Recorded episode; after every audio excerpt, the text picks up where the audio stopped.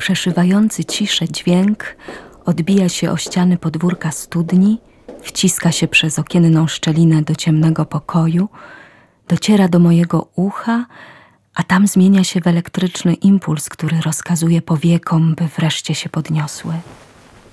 Czas rozpocząć dzień. Na podwórku przy Piotrkowskiej 117 nikogo już nie dziwi pięćdziesięcioletnia elegancka kobieta. Wygląda na jakąś sekretarkę, a nie pracownicę łódzkich zakładów radiowych, która każdego ranka, wychodząc z klatki schodowej, z całych sił pieje, by obudzić swoją wnuczkę. Wnuczka bardzo nie lubi wstawać rano do przedszkola. Babcia wymyśliła więc, że każdego ranka dziewczynkę będzie budził kogut. Poranny rytuał staje się znakiem panującego we wszechświecie porządku. Ten porządek opiera się na miłości, która niczego się nie wstydzi. Ale ja, wtedy czteroletnia, jeszcze nie potrafię tego nazwać. Myślę sobie, babcia Marysia znów idzie robić radia. Columbia Broadcasting System and its affiliated stations present Orson Welles and the Mercury Theater on the air in The War of the Worlds by H.G. Wells.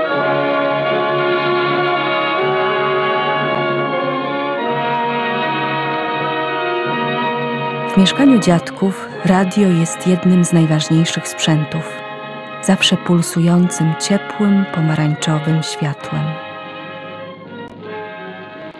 Choć mam dopiero kilka lat, już wiem, że jest radio legalne Życzę Wam, towarzysze, owocnych obrad zjazdu. i radio zakazane. Ladies and gentlemen, the director of the Mercury Theater and star of these broadcasts, Orson Welles. Już wiem, że radio może rozbawić Słyszę kroki, szelest reklamówki, pocałunek. i może przestraszyć, Ten dźwięk wyrywa mnie ze snu. może wzruszyć Ta fontanna miała też swoją melodię i swoją twarz. i może wywołać wojnę.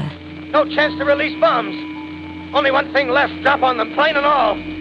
Może obwieszczać wygraną Ich trzask oznaczał dla mnie zwycięstwo. Albo klęskę. Czasami, gdy go słyszę, to krzyczę. Radio może sprawić, że czujemy się mniej samotni. Wyrzucała z siebie dźwięki, które brzmiały jak fanfary na cześć wielkiego świata. W domu babci wszyscy zbierali się przy stole i słuchali siebie nawzajem. Dopiero po latach zrozumiałam, że był to inny świat, lepszy świat. Świat, dla którego warto pójść na wojnę.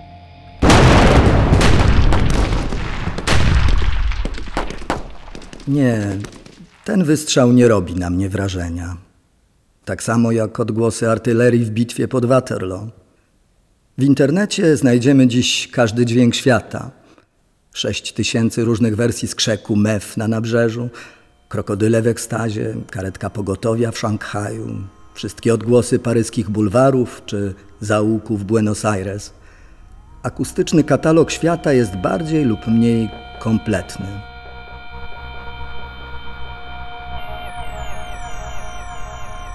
Ale mnie nigdy nie bawiło kolekcjonowanie naturalnych dźwięków, porównywanie winylowych brzmień do cyfrowej perfekcji zapisu.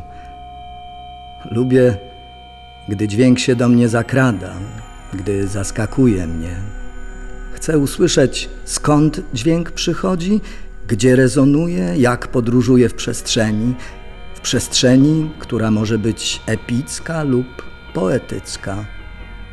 A jeśli zatem strzał, to również kto strzelał, do kogo i dlaczego. Dźwięk musi otwierać wyobraźnię. Dźwięk potrzebuje opowieści. Pewien badacz zapytał mnie kiedyś, jaki dźwięk uważasz za najbardziej intrygujący? To nie jest ogłuszający dźwięk. To nie jest dźwięk tak piękny, że zapiera dech w piersiach. To nie jest dźwięk wywołujący ciarki. Nie.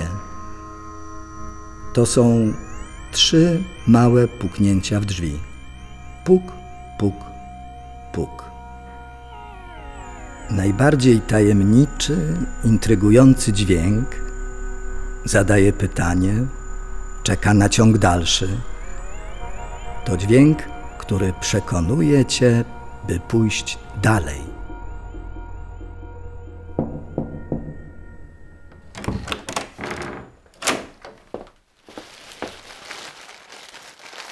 Cicho otwierają się drzwi, słyszę kroki, szelest reklamówki, pocałunek. Trwa to 10-15 sekund. Ja śpię, nie wolno otwierać oczu. To już po kilku godzinach budzę się i w środku nocy jem cukierki i zawsze z ogromną ciekawością i niecierpliwością zaglądam pod poduszkę. Tak przychodzi święty Mikołaj.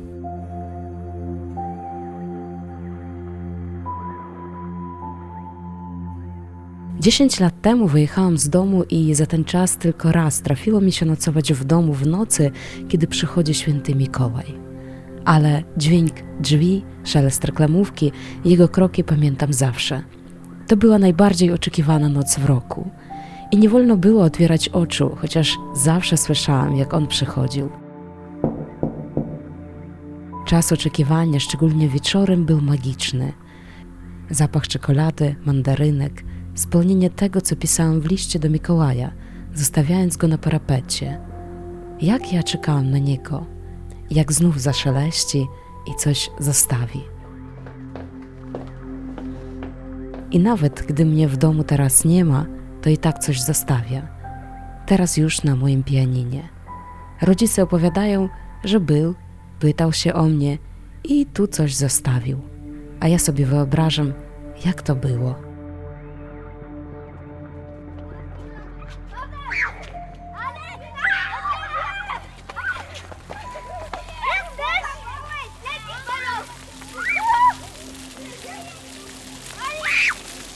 Wydawała mi się wtedy smukła i dostojna, największa na świecie.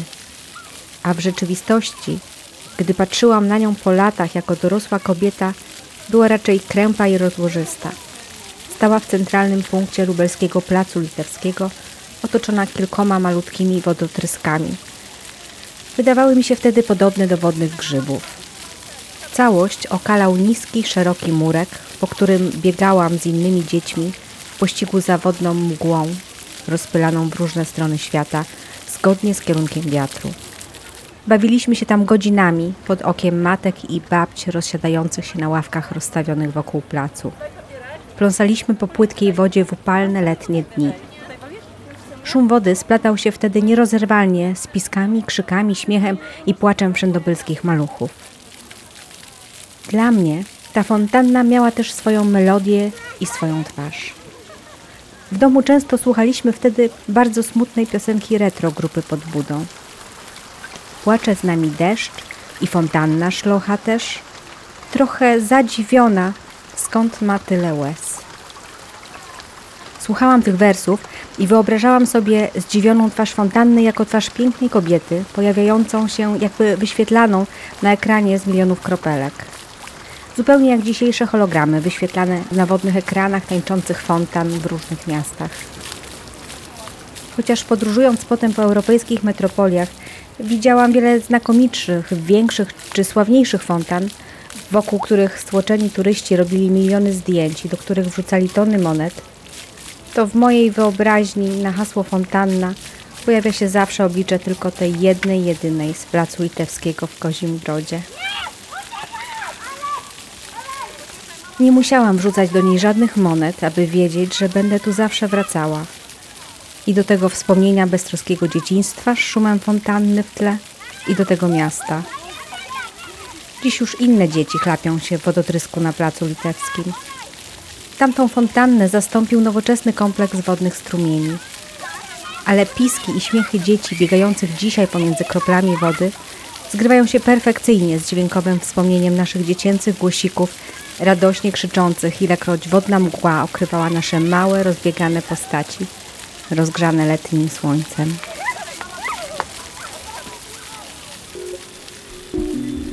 Would you please tell our radio audience exactly what you see as you observe the planet Mars through your telescope?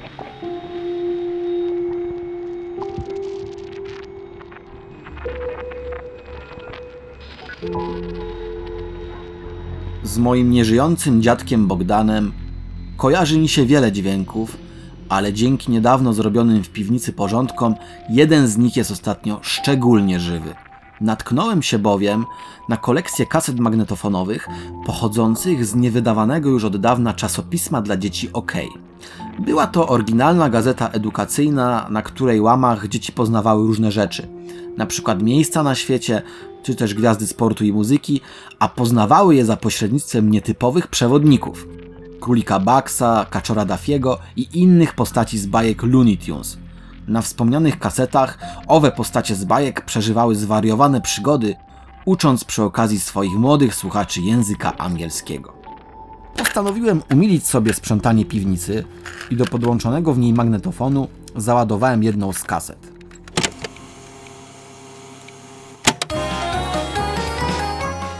Do moich uszu dotarły dźwięki melodyjki, od której zaczynała się każda lekcja prowadzona przez królika Baxa i spółkę. Słyszą ją Państwo teraz. Okej, lekcja 39. Lesson 39. To sympatyczne intro cofnęło mnie pamięcią do pewnego zimowego dnia w 98 roku. Ukazał się wówczas pierwszy numer OK i chociaż zależało mi na tym, żeby go mieć tak bardzo, jak może zależeć tylko dziecku, nie poszedłem w ślady swoich kolegów i nie zaopatrzyłem się w niego od razu. Ta decyzja mogła być bardzo kosztowna, gdyby nie dziadek. Miałem spędzić weekend w mieszkaniu jego i babci. Dziadek przyszedł więc po mnie do domu i ruszyliśmy w drogę, mając przy okazji do załatwienia jedną sprawę. Zakup pierwszego numeru OK. Powiedzieć, że nie było łatwo, to nic nie powiedzieć. Czasopisma nie było w żadnym kiosku.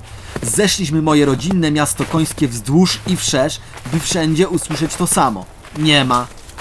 Dziadek powoli tracił nadzieję.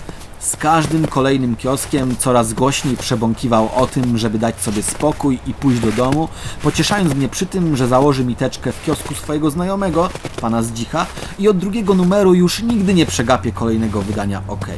Ja wciąż jednak wierzyłem, a dziadek widząc mój dziecięcy upór, dzielnie trwał przy moim boku. I... I w końcu udało się! W niepozornym, skrytym pośród bloków osiedlowym sklepiku trafiliśmy na mój pierwszy wymarzony numer OK. Skakałem z radości, wykrzykując hurra doktorku głosem zmodulowanym na królika Baxa. Dziadek nieco mniej entuzjastycznie, ale nie mam wątpliwości, że również podzielał moją radość. Dziękuję ci, dziadziu, i bardzo za tobą tęsknię. Okej, lekcja 39. Lesson 39.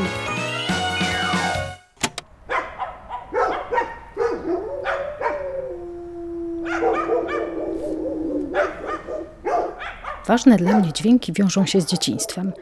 Co roku jeździłam do babci na wakacje i kiedy zasypiałam, był już późny wieczór, nasłuchiwałam przez uchylone okno szczekających psów. Bliżej, dalej. Leżałam w łóżku, przykryta kołdrą i czekałam, co się zdarzy strasznego. I tak czekałam, czekałam, aż zasypiałam. Potem ten dźwięk wrócił do mnie już w dorosłym życiu, kiedy mieszkałam na wsi i też słyszałam przez uchylone okno szczekające, nawołujące się psy. Wtedy zrozumiałam, że to jest taka psia rozmowa, że psy komunikują się ze sobą, wysyłając sobie informacje, że wszystko jest w porządku, i wtedy zasypiałam. W dzieciństwie te szczekające psy, ten dźwięk budził grozę. Po latach oznaczał spokój i bezpieczeństwo.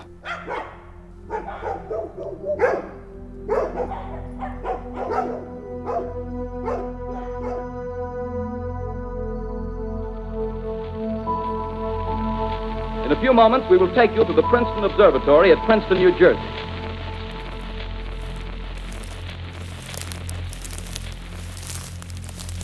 Gdy byłem mały, łamałem gałązki, do ręki brałem kija i trącałem suche patyki. Ich trzask oznaczał dla mnie zwycięstwo. Pękające stare drewno, z którego czasem ulatywał pył, przetrawione resztki drzask. Sosnowa zawiesina zapachów sprawiała, że dźwięk rozchodził się inaczej. Inaczej w cieniu, miękko i był taki przytłumiony. Na słońcu wszystko wydawało się ostrzejsze. Deptałem grzyby. Kopałem muchomory, czułem się jak rycerz. Myślałem, może dzięki temu ktoś się nie zatruje. Gdy miałem 20 lat, chodziłem po lesie z magnetofonem. Nie po to, by słuchać, to mnie mieli słuchać. Suche patyki nadal trzaskały, tym razem pod stopami, ale już z nimi nie walczyłem. Rozkładałem koc, gdzie popadnie, ale nie zostawiałem śmieci. Śmieciłem dźwiękiem. Deptałem nie tylko grzyby, zauważyłem, że tępię też owady. Po trzydziestym roku życia zacząłem ostrożnie stąpać po ściółce. Słyszałem już swój oddech. Omijałem muchomory, niech rosną, są przecież takie kolorowe. Zacząłem podchodzić do drzew i je dotykać, ale nadal zabijałem większość robaków. Ze strachu, że mnie zjedzą. W wieku 40 lat odkryłem, że jestem wściekły na śmieci, które ktoś rozrzuca po lesie. Strzelałbym do kładów rozjeżdżających dróżki. Omijałem każdego kolorowego żuczka, którego napotkałem na drodze. Zdarzało mi się odwracać machającego nogami robaczka i stawiać go na nogi. Teraz, gdy chodzę do lasu, to siadam na pieńku.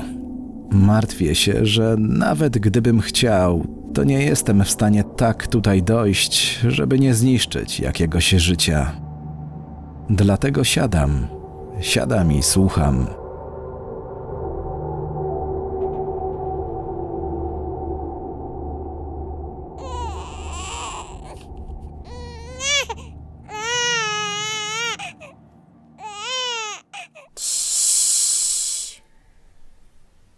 Przez ostatnie trzy lata powiedziałam to milion razy. Ten dźwięk wyrywa mnie ze snu.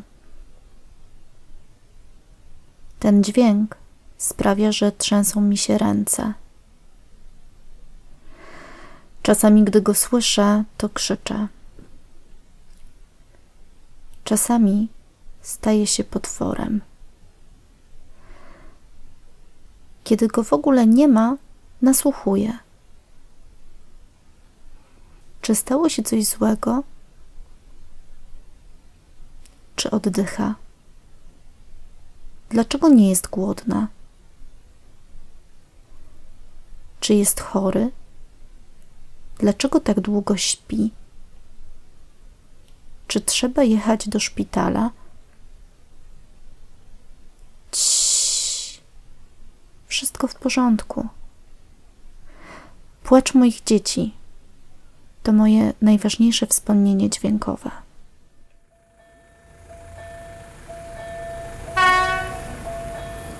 Columbia Broadcasting System presents Orson Welles in The War of the Worlds by H.G. Wells.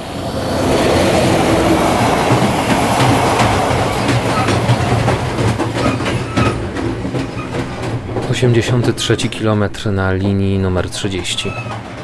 Powiatowe miasto nad rzeką między łąkami i lasem. W ostatnich latach XIX wieku powstaje stacja Lubartów.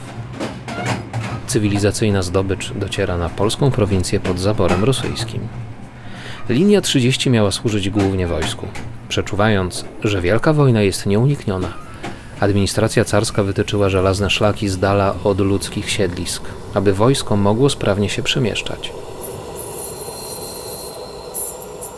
Prawie 100 lat później, gdy chodziłem do szkoły w Lubartowie, patrzyłem na gargantuiczne cielsko maszyny jak na wehikuł czasu i przestrzeni.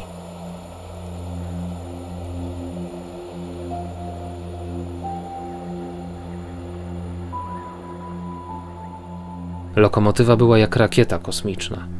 Wyrzucała z siebie dźwięki, które brzmiały jak fanfary na cześć wielkiego świata, bo to do niego, jak marzyłem, kiedyś mnie zabierze. Now here's another bulletin from Washington, D.C. Pamiętam wycieczki na przejazd kolejowy. Chodziłem tam z mamą i siostrą. Zabieraliśmy stare pięćdziesięciogroszówki, które kładliśmy na tory.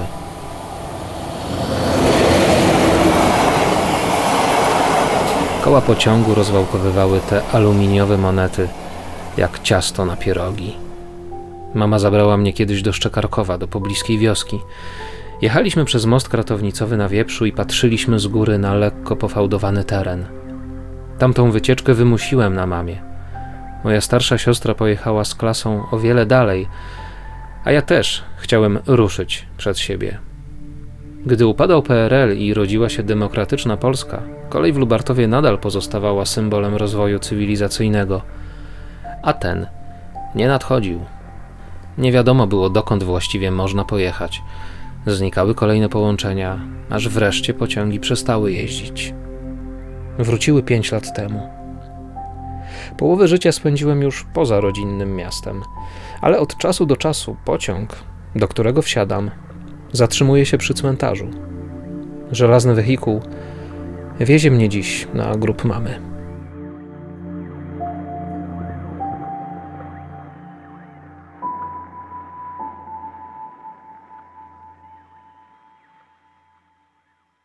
Dopiero po latach zrozumiałam, że był to inny świat, lepszy świat.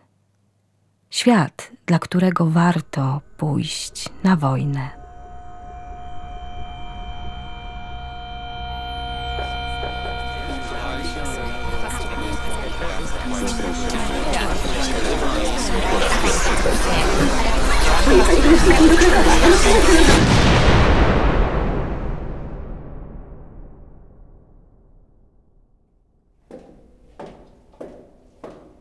Dźwięk zadaje pytanie, czeka na ciąg dalszy, przekonuje cię, by pójść dalej.